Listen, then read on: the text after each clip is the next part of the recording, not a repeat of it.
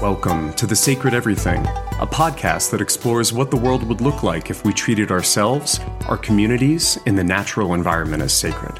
We seek out to illuminate the root causes of society's biggest issues, like climate change and social injustice. We meet the leaders of a practical revolution whose little tweaks on everyday life could bring healing to humanity. I'm Travis, and with my co host Dennis, Join us as we meet the pioneers of personal healing, nature reconnection, and revival of community life. Here's to a more beautiful world.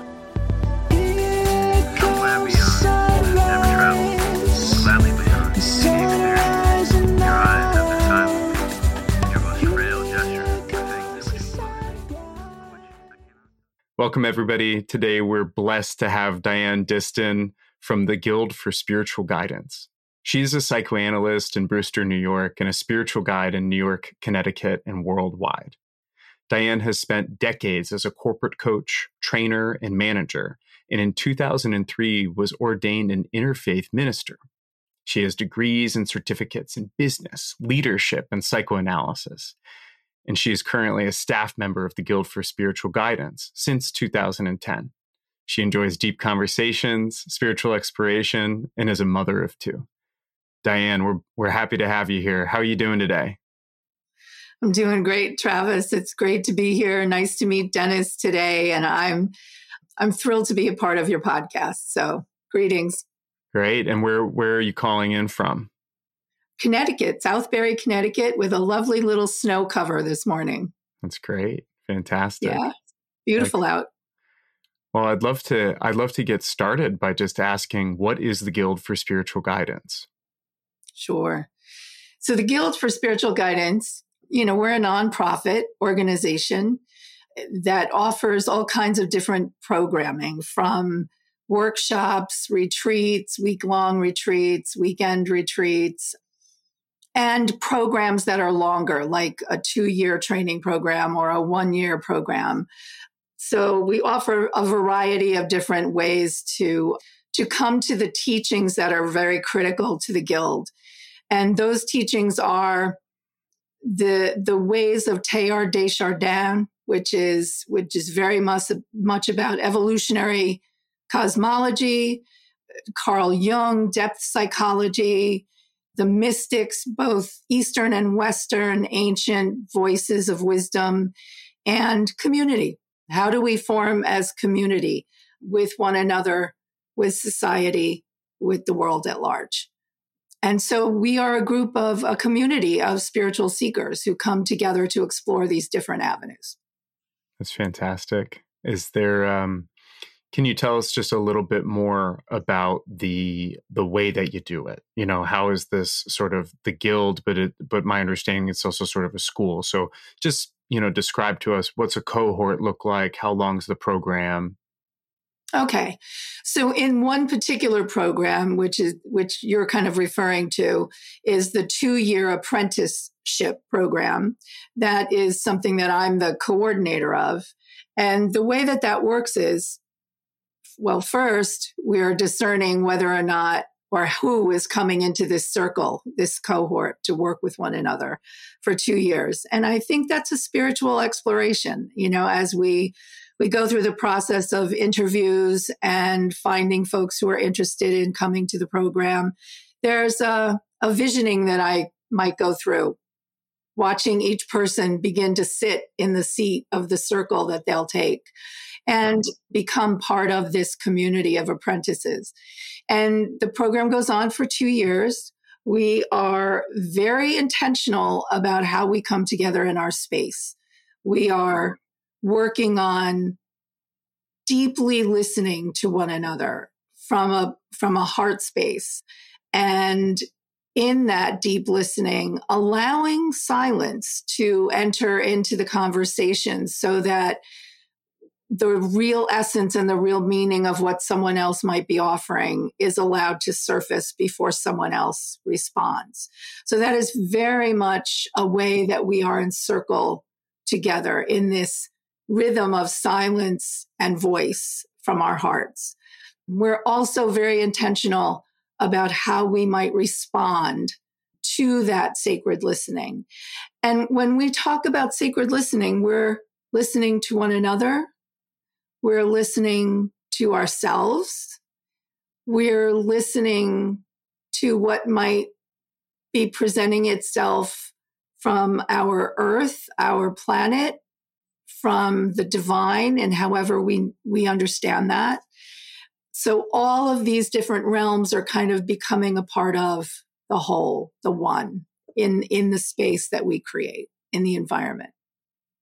The program lasts for two years. We study the teachings of evolutionary cosmology. Teilhard de Chardin is a, a huge presence and in that world of evolutionary cosmology. And he was like one of the first Jesuit priests who was also a paleontologist. You know, he kind of married spirituality and science, you know, the, and became ostracized and banned to China by the church because what do you mean there was evolution? You know, what do you mean you believe what Darwin is saying? You know, that, that kind of thing.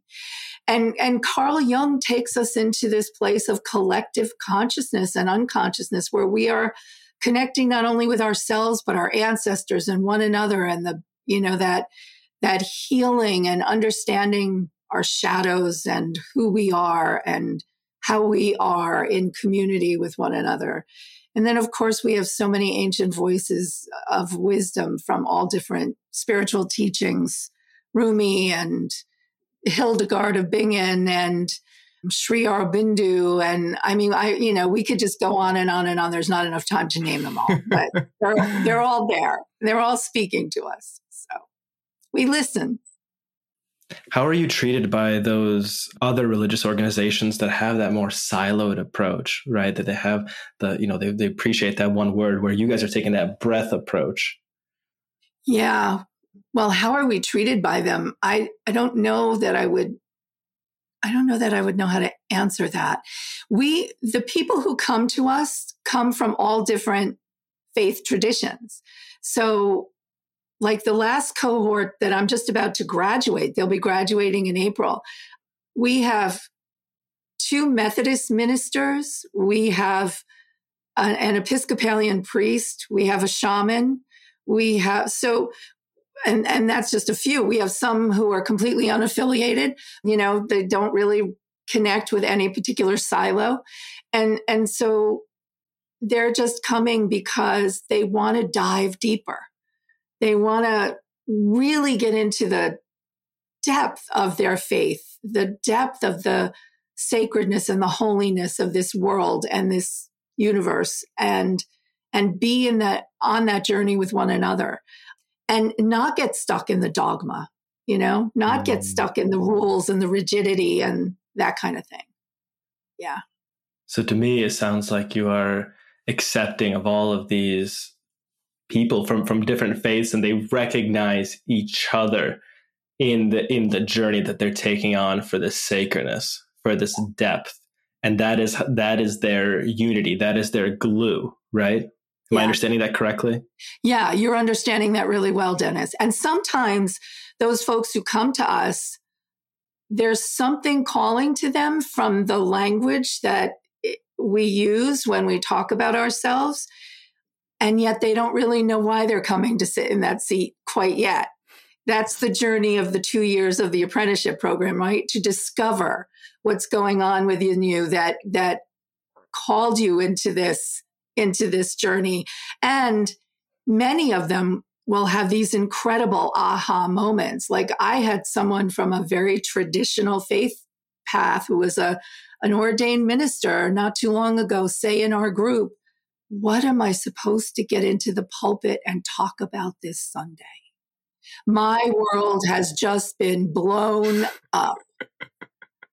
so, you know, those kinds of moments occur. And then there's that readjustment like, the walls just fell off and the ceiling just blew off and the floor fell out. And now where do I go? You know?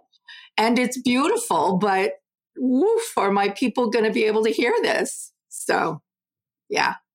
So it sounds like sounds like the guild is this container for people who know they want to get their mind blown. They just don't know how it's going to happen.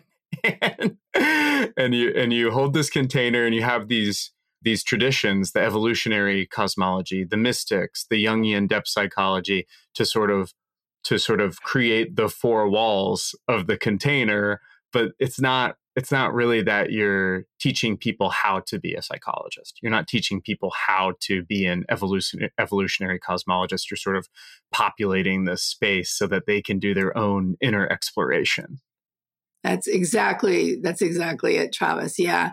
It's it's how are they how do they need this journey in order to reach their potential?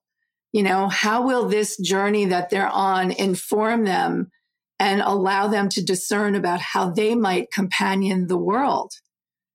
Where will they serve when they leave this two year program? How will they serve? What inspires them by the time they get to this, the end of this two year journey? And the other programs that the Guild offers also are extensions of this, right? They might do a deeper dive into Teilhard for a weekend, or they might bring in a speaker like recently we've been doing work with um, dr fanny brewster who is an african jungian analyst out of philadelphia new york city and she's wanting us to step into some healing work racial healing work and how do we you know how do we move that into community and how do we open our hearts to that those healing dialogues and speak the things that maybe haven't been spoken you know? We we need to honor all walks. Our indigenous friends our our our african friends our you know whoever we are that come to live in this place in this sacred land we we need to honor all of those walks. The christian tradition the sufi tradition like we just go on and on but it's all, it's all, you know, it's like that story of the elephant when you're standing next to it and all you see is the trunk or all you see is the leg or the tail. It's the whole thing that we're, we're wanting to step into and express that it's all that unity, that connection, that interconnection is critical and beautiful. I love I love the elephants. Do you do you do a good elephant story? Can you tell the whole thing? No. No. I tell it like I just told it. Yeah. it's I got mean, something to do with blind men, right? Yeah, it's like five five blind men walk out to discover what an elephant is. And one of them is standing in front of the trunk and he says, Oh, the, an elephant is like a snake. You know, and mm-hmm. one is one is kind of touching the thigh and the the hind leg. Says, no, an elephant's more like a stone wall, you know, and somebody's touching the tail. It says, an elephant's more of like a, a rooster tail and and they all they all come in and are using using only their senses of feel and smell to actually describe what it is but it's the analogy for how how do world religions describe god right? We're all only getting the tiniest little glimpse through our experiences. So it's beautiful. Yeah. That's really beautiful. Yeah. Dianne what is your story? How did you come to the spiritual guild? What drove you? What's your story well, so I've always been a spiritual seeker. I mean, I would I would say from the time I was in my teens, you know, I came of age in the 60s and early 70s, hence my reference to Ram Dass early on, but I I was always looking for more. And I dove deeply into a very Christian based path for a while. I dove deeply into a, a Buddhist path. I've I've really explored Hinduism and Sufism. Uh, so I was always looking for whatever the answer was, right? And and finding pieces of it along the way and always feeling like like the story of the elephant, like I feel like it's all of this. Each of these things have something deep and wonderful to offer and uniquely theirs. And I also felt for so long that I, I danced, I danced somehow with all of it. And so, so having, having been a spiritual seeker and having followed many paths, I was in, I knew a lot of people who were also spiritual seekers. And I had no less than five folks come to me over the course of about six months saying, There's this organization called the Guild for Spiritual Guidance, and they are looking for a, a coordinator of their two year program, and you really should apply for that. And I was saying, well, why would I apply for that? Oh, well, because you have a background in psychoanalysis and a background in this, and you're a spiritual seeker, and you're, and anyway, so over the course of about six months, I heard it and then I heard it and then I heard it again. And finally I said, I should make that phone call. You know, more when you hear more than one or two people say the same thing to you, you really need to follow that. And I at least was willing to have the next conversation. And the rest is kind of history. I began those phone calls. I began the conversations with the folks who were the leaders within this organization. And my heart connected with their heart. And what they spoke to me were the, the wisdom words that some I knew, some I didn't know yet and wanted to know more about, and some I had that they didn't know, you know? So we were, we were forming a relationship. It was, and I've been in that relationship now with them for over 10 years. And I have learned much and I hope others have learned from me as well, you know. But um yeah, it's my it's my life. My spiritual journey is my life. It isn't separate. It it it just is who I am. Mm. Sounds like sounds like the guild found you more than you found the guild. Kept coming from all directions.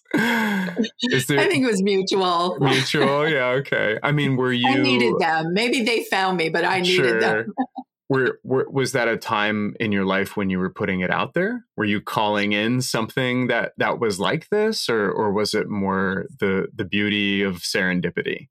Well i had it was both you know? I had recently been ordained as an interfaith minister. I went to um, the new seminary down in new york city and uh, was ordained at uh, st john the divines in the synod house with all faith traditions. It was such an incredible ceremony. We had, uh, it was just incredible.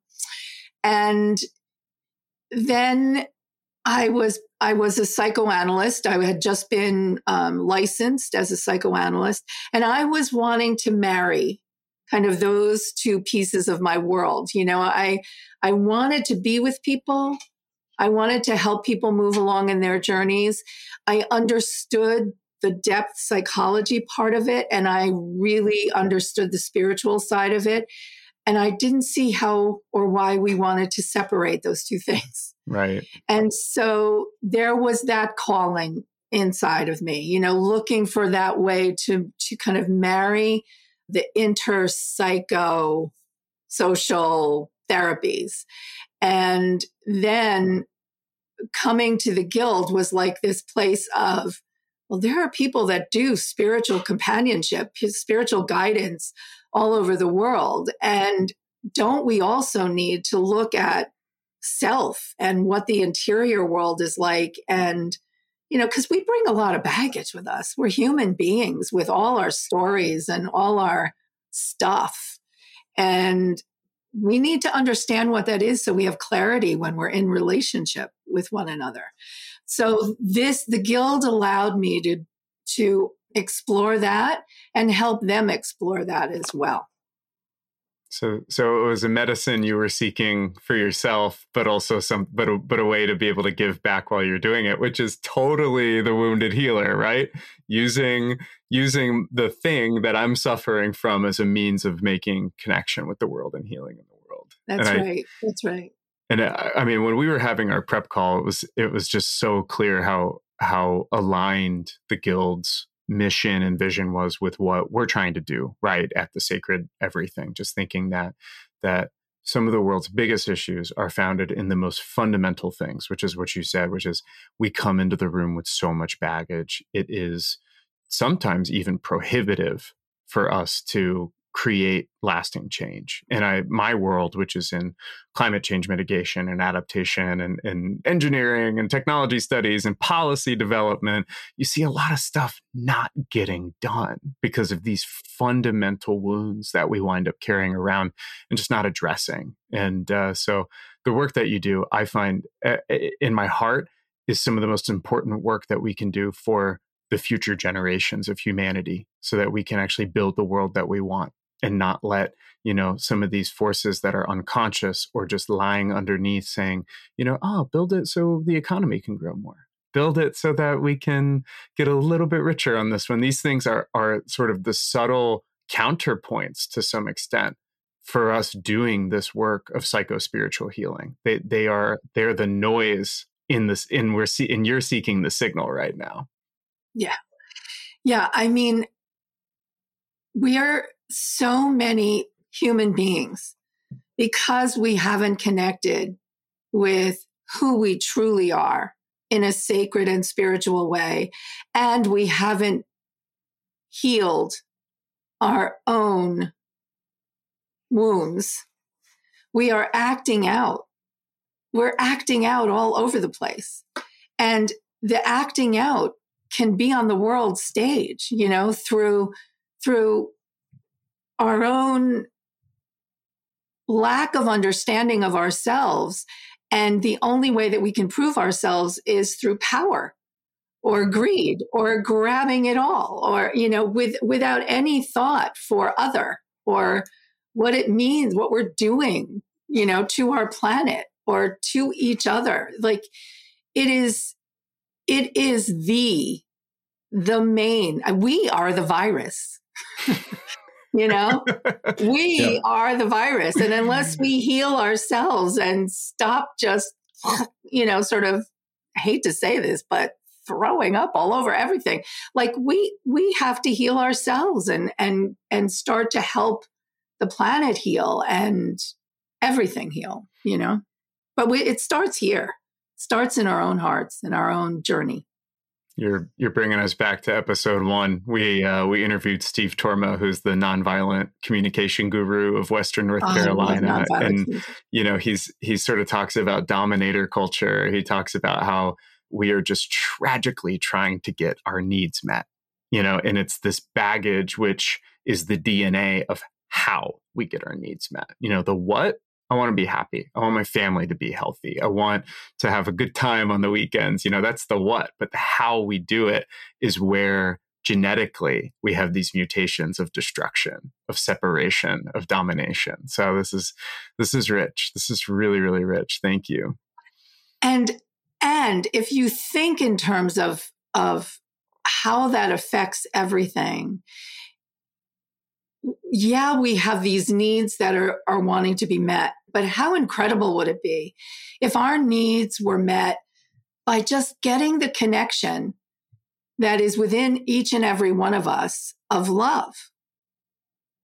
If we were to be focused on that love that's in there and how in relationship with the universe, in relationship with the divine, in relationship with one another, in relationship with ourselves. We bring that sort of unity, connectedness. You know, that's what Teilhard talks about as the omega point. That's that's when we get that there's the sacred in everything. You know, that's what you mm-hmm. guys are all about. That's when we understand the sacred in everything because we've been born out of that. And we are the sacred in everything along with the everything. And so love is the love is the glue to me. Love is what's in our DNA that is the glue. We have a hard time coming to that in our world human beings have a hard time remembering that, I think. We have to remind ourselves and one another all the time, every day.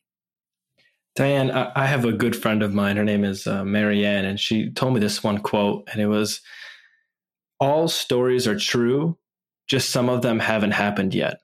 So, what does the story of, of this new intergenerational healing look like? You know, I, I, I hate to sound like rose colored glasses, you know, because I'm very much about understanding the darkness and the light. I'm very much about we don't skip over, we don't transcend the things that need to be dealt with in order to find this, this better way. We have to heal the wounds before we move to this better way. But the intergenerational story of where we could go if we could heal those wounds would certainly be one of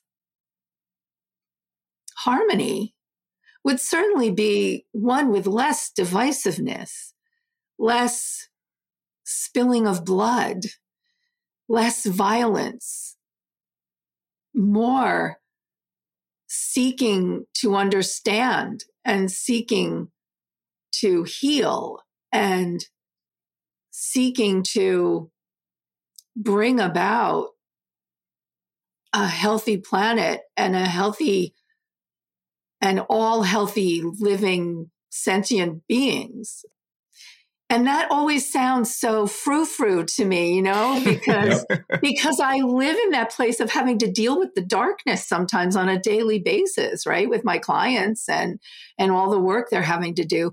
But it's because i have this i have this vision of what could be. And so i long to move in that direction and i long to companion others in moving in that direction as well I mean, what do you, I want to ask a question. What do you guys think about the vision that could be ahead if we all got it, that everything is sacred? Travis, what do you say to that one?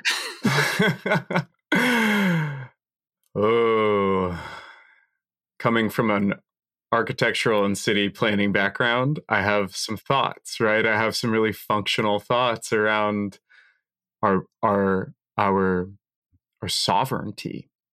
And the ways that we express sovereignty today are through getting high paying jobs and hoarding guns. You know, we it's these really materialistic expressions of sovereignty because the the globalized food chain, supply chain is something that we feel we can't really change much. And I work every day on thinking about how to change the fuel of a cargo ship, change the fuel of a of a semi truck. And to some extent, I don't think we should have those cargo ships or semi trucks moving food from Belize to Boston. I I mean whatever. I the dark and the light, right? I am actually I do not believe in bad and good, so I think that it is part of our reality right now and we need to solve what it is. But I also think that if everybody, as you, as you said, got it, if they started to undo some of their intense consumerist buying habits, which are to some extent a, a, resemblance of the addictions that we all carry around in our various ways, we would say, why don't we make a local job by offering up our backyard as a farm to somebody? Oh my gosh, I can walk out and pick a fresh tomato, you know, in June. I mean, these types of really simple things can start to take our sovereignty back as humans that live in a world that seems unfixable at many points. So, so I, I see functional, practical, small scale revolutions as ways of marrying our psychological revolution, which is what can I do in a world that seems relatively un, unimpactable there you go. The practical solutions married with the the the love and the spiritual health and wellness, right? That brings us together. Then we can work on those practical solutions and make them real, manifest. Well, it takes us getting out of our own way to be able to say, all right, who's going to pick up the tomatoes on Tuesday? How are we going to set up a farmer's market? Are we going to use you know this new cryptocurrency as a way of paying us back for our labor like people are really thinking about this. Like that program exists out there but until we are capable of cooperating in a way where we our ego is almost fully out of the room then those systems break down because basically that's how trade started. And that that trade began you know began to be governed by law in government and all of the brokenness of our human condition is reflected in the first institutions that we ever made around mercantilism and governance you know? And, and it's sort of like i don't want us to go back to the beginning but but we need to start through working on the practical unwinding of some of the dominating challenges of our times, we will see how poorly we communicate and cooperate. And when we're working on the big problem and the small problem at the same time, I think I think that's when we actually start to see a miracle, a glimpse and a promise of what the future could look like. Yeah. Cuz don't we all just bring our own gifts to this, right, Travis? I mean like somebody who can think about how we might change those systems, you know, and recreate new systems that will serve us better moving forward in the world. And someone who can help people to recognize where they're wounded and how they need to heal. And someone who can teach how nonviolent communication can move us in the right direction when we're negotiating you know to do something big a big plan a big you know project uh, i i mean we just need we need a community of all of these skill sets and people to just start putting that out there. Yeah. I'm so happy that you're on this journey with us that you're here and willing and ready to share your gift. I mean that's the reason why we're recording this right here and now so that people at any time asynchronously can listen to this conversation and receive your gift. And yours. We're in this together right? Yeah yeah, I mean, this, you asked me before about the people that come out of the program and and will come to the program but come out of it. And one of the things that we do in in the second year of this apprenticeship cohort is we ask people to we assign a, a mentor depending on what direction they want to go in, but we ask them to actually step out into the world and do something practical you know, to begin to companion the world in some way that is that they're being called to companion it. And, you know, we, the people who have graduated from the Guild for Spiritual Guidance have become artists and authors and and scientists and they've left they've left what they've been doing when they were with us and gone on to do eco spirituality things and you know we we had a woman who who created a monarch landing station in her backyard. She completely got rid of the the manicured gardens and all of that, created this beautiful meditation place and put in all the plantings that allow the monarch butterflies to land in her space and then take off for the flight the rest of their journey. And she's teaching young children who she has in her yoga classes and bringing them to her garden and showing being there when the monarchs fly in and and leave and talking about the journey of that particular species of life on our planet and where they come from and where they go. And it's you know like we need all of this to be happening out there. And so for each one of us there is one of those one of those projects, one of those things we want to do in the world. So the what the guild hopes is in the second year of this apprenticeship program, for every single person that's there, there will be a different journey that they want to take in that year too, and begin to practice something, you know, outside of themselves as they companion the world in some way. So yeah, we all have a job. We all have something we can offer. We all have unique skill sets and talents that we bring. That's uh, that's that totally harkens back to our third episode with Jared Archibald, where in the Wilderness Awareness School, you're you're you're stuck in the woods. I mean, you're intentionally and gratefully stuck in the woods with some folks, creating a a hut to live in. And if you don't do it in a good way, if you can't get over yourself while you're doing it, you have to share a very small space with somebody that night. And if and if it doesn't get done in time and the rain comes, then you're going to be sopping wet. So it's this sort of interesting thing that without the community, it's actually quite difficult for us to find our individual expression. And and you know, we asked him, this sounds really similar to coaching you know like personal like what's my job what's my purpose in life coaching. And and his criticism was that a lot of that is so individually focused on what you're going to do to the world right? And it, you don't have a context or a community that is the fertile soil in which your expression can blossom. So what you're saying is so resonant with what we've heard which is like the community gives helps you find the purpose you know and it's not just that you're going to go out and do it and you're going to become enlightened and then you're going to share that with the world. But yeah thank you. Thank you for that. That's that's very synthetic with what what we've heard. Yeah. We actually have one of our graduates who is a teacher at a wilderness school up in Vermont and she she comes back to us all the time and does retreats and you know gets us to go out and listen to the bird song and track she teaches us how to track through the woods and what to look for. And yeah, I mean, we need to understand our land too. This is this is also critical, right? How do how do we help our planet survive if we don't understand her? So she needs us right now. Who are the founders of the Guild for Spiritual Alliance? So the Guild for Spiritual Guidance is was founded in the in the 70s like 1978, around then. Um, Henri Nouwen, Madeleine L'Engle, A Wrinkle in Time, Madeleine L'Engle. I just love that woman.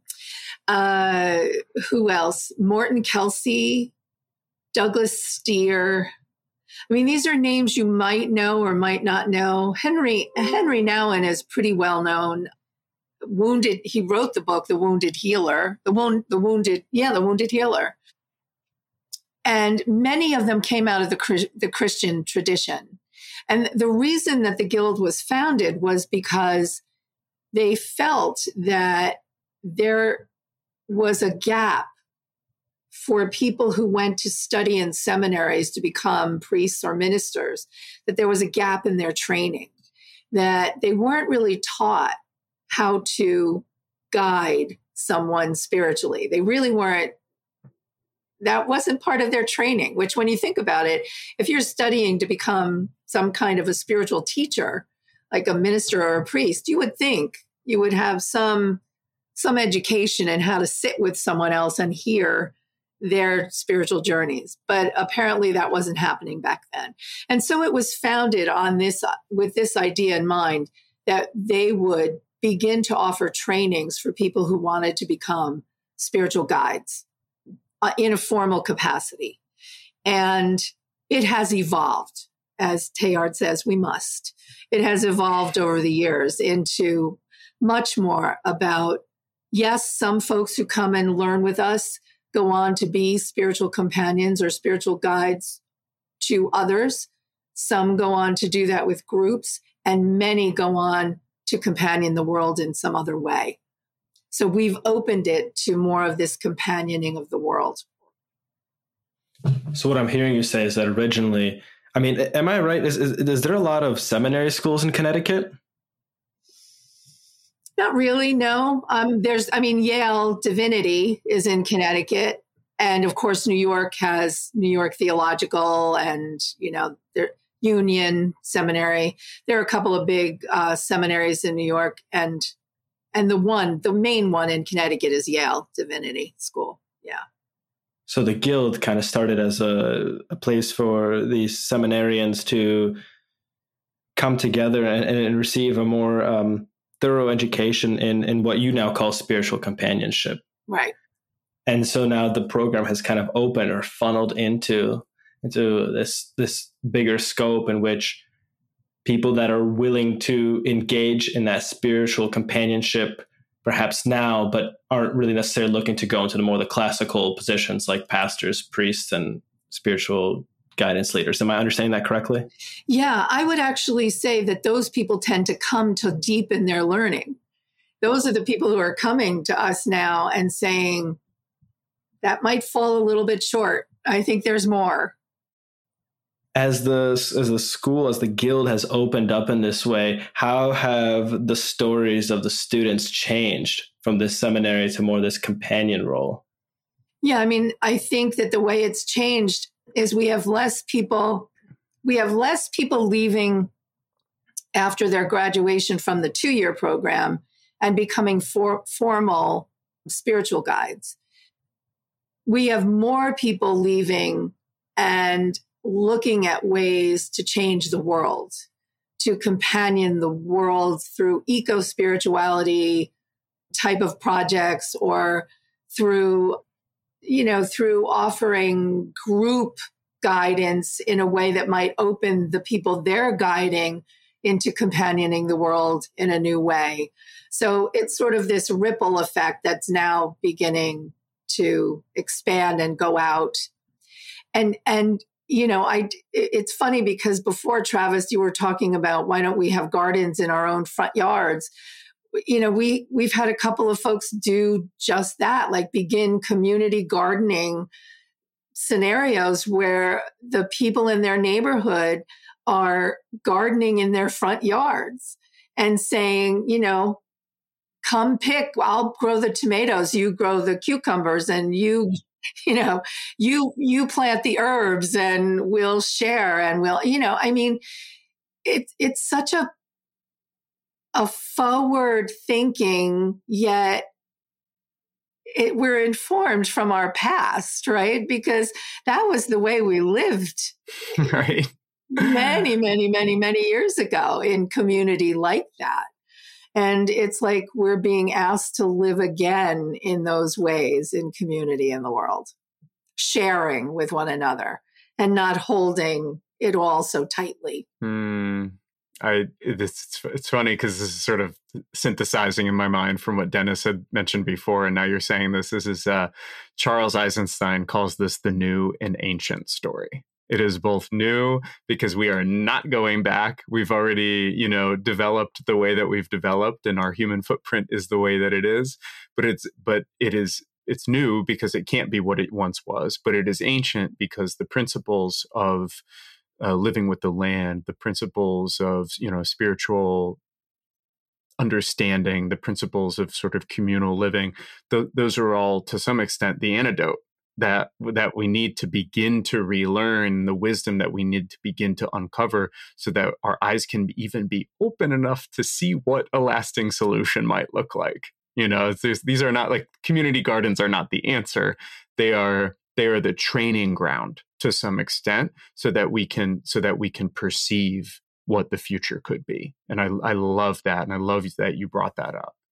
Yeah yeah yeah, I mean, what is the future? Where are we heading? But let's get started somewhere. Yeah, and I, th- I mean, this what we're the, doing now is broken. It's yeah, not working. It's and it's the ten generation. Well, I mean, here's a be- here's a beautiful digression, which I think is really important.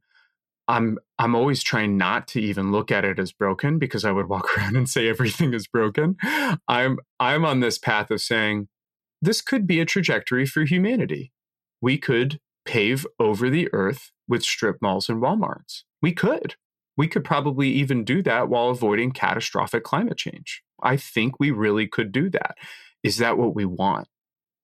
Do we want local governments that approve that type of development? Do we want to continue to extract endlessly to build more solar panels and more wind farms and more battery farms so that we can live our current standard of life and keep the lights on and the AC running as much as we can. You know, like mm. we're not changing anything about our habits and ourselves. We're changing the inputs, and that is continuing the destructive cycle. And I'm I'm not saying that we don't need all that to stave off climate change right now, but it's sort of like it's like in my mind it's not wrong that or it's not broken that it is it just is, and it will lead to a future that looks a very certain way. That's a really interesting idea. I mean, it takes me to like movies I'm sure I've seen over the course of my lifetime, right? Well, where we're all living underground and I don't know. I mean, it's cur- currently it's billed as an ecotopia you know your toothpaste is green and your toothbrush is green and your power is green and your car is green but the reality is that like that's all coming from mother earth. Every bit of countertop every 3000 square foot home like we're we're continuing to make the same decisions just wrapping it in in i think it's sort of the societal greenwashing to think that we can continue a consumerist trajectory and wind up with this ecotopia but uh, many people warn that it's not just about carbon it's about ecosystem collapse it's about the, the our own political polarities that we go through and we're walking around and I'm feeling it every day. It's like I don't feel like in my life I've ever felt the country more polarized than this. No. And those all have trajectories. They are not good or bad, but they look like I mean, I, re- I read a lot of sci-fi. So it's like it's like yeah. I've seen I've seen us living in caves before in many novels and I don't want that for my grand grand grand grandchildren. Nor do I want to live in the matrix to be quite honest. I mean, you know, reality for me is is is really understanding. I mean, yeah, we can go into the whole conversation around what is real and what isn't, but I I think this planet was given to us, you know, this spinning little orb out in in the middle of this giant one universe of which there are many, many, many, many, we have been gifted and we have been born from this little green and blue planet that spins around out here. And we are offered everything we need from this planet to survive. We have it all. It's all right here how do we live how do we do how do we live with that what do we do about that what are our choices around that that brings me back to um, a famous quote you know the, the, again we keep bringing back to older episodes but somebody brought up, brought up the the quote of uh, we um, we have what is it paleo paleolithic brains and medieval institutions and godlike technologies Interesting combination. yes, and we and I like another word for wisdom I like to use is applied knowledge and you know, I think we have to walk before we can run. And so we, we have to apply all these different, you know, experiments and and you know, like the Walmarts and the pavement and all that. It's like I love the kitchen and I love using my knives. And if I were to imagine having to go go into make some flintstone knapping techniques to go to go cut some celery, I mean that we there's a reason why you know that is progressive to that point that that I know can go purchase something from Amazon for forty nine dollars and come to my front door and cut up some celery. Is that the solution? No, but are we walking? Yes. Yeah. Yeah. Yeah. Yeah, I like my knives too.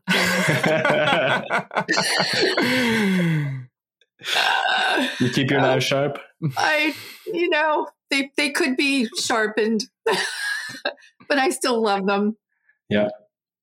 You know, and and we all have those edges in us, right? Like where we're like, oh yeah, I could I could give up this and I can do that. And I, and then there's that one thing that's like, what?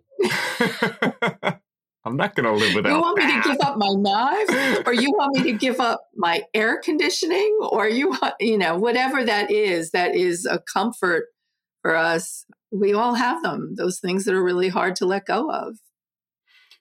I'm. I mean, on this point, I'm like my spiritual conundrum right now is struggling with this paradox every day, which is we've built a medical system which has dramatically increased the average life expectancy of yeah. a human being almost almost across the globe and we also have a really predatory pharmaceutical industry right so what's in the there's two pieces of dna here that are both fighting at the same time one grow improve innovate love live longer, survive.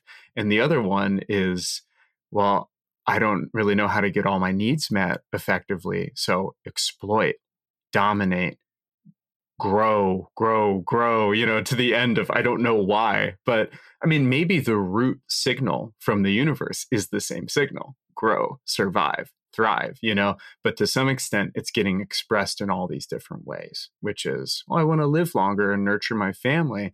And oh, you know, if I had a bigger salary and I went to a better school, then I could X. And and I I think having these having these things competing in us, we kind of I think we all know that those are similar but different intuitions competing in us every day. And we all know that the plastic bag at the grocery store is something that is environmentally destructive.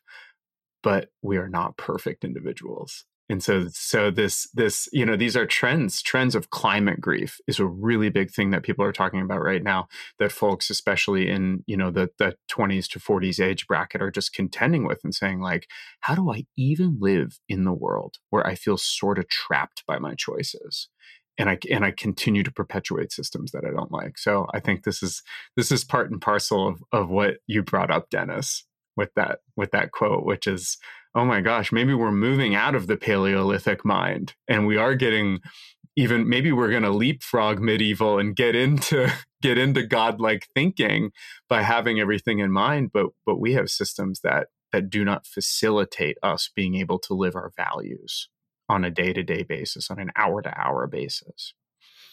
Woo. have you heard of the have you heard of the idea of the the race of the brainstem? No race of the brainstem? The race to the brainstem. Oh, to and, the brainstem. And it's this idea that a lot of our institutions uh, have the incentives to give us things and sell us things and offer us services that that hit right at the core of our reptilian brain. Hmm. And I think that's it goes perfectly in line with what Travis is saying. It's like, but the ease and the convenience of not having to bring your own shopping bag and all these yummy foods with the with the look at all the colors that they have. It just it's a race to the brainstem when before, you know, our like evolutionarily speaking, our eyes evolved to be able to see the different colors so that we could tell the ripeness of the things that we ate. And now those things are exploited on, on marketing and, and in boxes and all this. It's a race to the brainstem we're so willing to participate in that race. And it's hard to step back from that race. I don't, I, you know, I, we talk a lot of, uh, at the Guild about this grieving, you know, this, this, that we are entering, we feel like a time of, of grief around what is happening. And when we're talking about the grieving, we're also talking about what we are finding hard to let go of. You know, how do we surrender to to make it to to help heal the world? How do we surrender into the process of our everyday habits in order to allow the healing to take place? You know, to surrender to changing those everyday habits, those things that we do that don't contribute to the healing and and that if we do not and our planet i don't know that our planet will not survive. I have a feeling we won't. My my this is me personally now not the guild for spiritual guidance i totally agree. I just feel like she'll be just fine. She's survived other species and other things and you know whatever form our the earth will take, she will take. But we're not necessary. So, you know, that's what we have to look at, you know, the grief of the potential of losing our species if we don't take care of things. Well, that's why it's important to have places like the guild and the people that are coming in and out of the guild to to help folks that don't to some extent didn't make those choices early on to grapple with those questions yeah. or folks yeah. that I think is really important right now to presence in this conversation is just privilege. There are a lot of people that do not have the privilege, right? The average yes. median household income in America is way lower than what most people that are even going to be listening to this makes. And yes. when we are worried about putting food on the table, when we are concerned about making rent, it is all consuming and the the bandwidth that we have across the across society is widely stratified to be able to address these yearnings and to even sense that it's grief. And i i I honor what the Guild for Spiritual Guidance is doing, and I would also love to submit a challenge, which is basically while while you're struggling with these really big tectonic forces of race and privilege um, in your own, how can we start to produce leaders that are addressing this idea that not everybody is going to be able to spend the time to deep to deeply think about their role right. in in a revolution in an awakening right. and an awareness ar- around our current condition our wounded condition personally our wounded condition with the environment our wounded condition with with uh, community and sort of like not being able to cooperate to make those changes so yeah i this this was such a heartwarming conversation Dianne and i i feel like our whole effort is seen and reflected by that which um, the guild is doing and i'd love to just wrap by asking you know if if there are folks that are just getting into these questions what advice do you have for them? Well i think i would say simple things. I would say really really simple things. Like go outside and every all of us can do this on some in some way. Go outside and look up and feel the sun on your face the air on your body. Breathe in that air. We're not always guaranteed to have it. Find some sense of wonder and graciousness around the gift that we're given of air, you know, and to just look at whatever nature you can look at. Even if you live in an urban environment where everything is paved over, you can look up and find the sky. And you can mostly see a star of some kind or the moon or something showing through at night. And and I would say to find others who are struggling and questioning and to have these conversations these conversations that can touch your heart and and help to heal wherever you are and however you are living in this world right now and to to seek out those those people and learn about however you can learn whether it's through reading or podcasts or videos or a television show that may be remarkably intelligent, you know, really hard to find, but out there. Um, you know, just find ways, find ways to inform yourself and find others who are doing the same thing. But I cannot say enough go outside every day. And if you can, plant your feet on the earth. For those living in urban environments, it might be harder to do, but when you can, step on the earth. You were not the first person to say that. You're kidding. That wasn't an original thought. What? but this is just such a recurring theme. Go out there, look at the sun. I mean, I think this was even in one of, uh, what was it, Steve Jobs' last will. And, and was Testament. it really? Yes. Hmm. Yes. It was one of his cures for, for depression was to go out and look at the sun.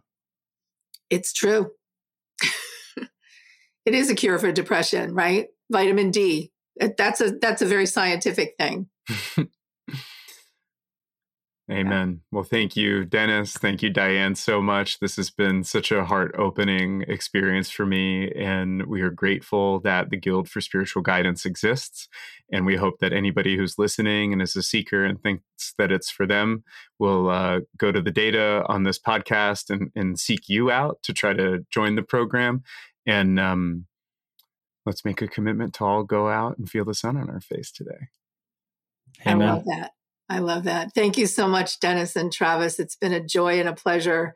You're a gift to the world. And I would love to keep in touch with you and see what you're doing and what's happening to your sacred everything.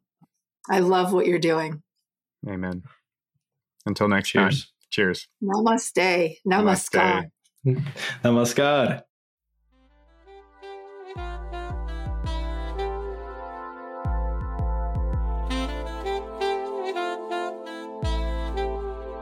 Thank you for joining us on today's podcast. The Sacred Everything is brought to you with the generous volunteer assistance of our team. Dennis Pavluk is our technical wizard, philosophical gymnast, co host, and editor of the podcast. Danya Trejo is the manager of our marketing, community, and design efforts, and also our head witch. I'm Travis Sheehan, the regenerative creator, systems magician, co host, and belly laugh keeper of The Sacred Everything.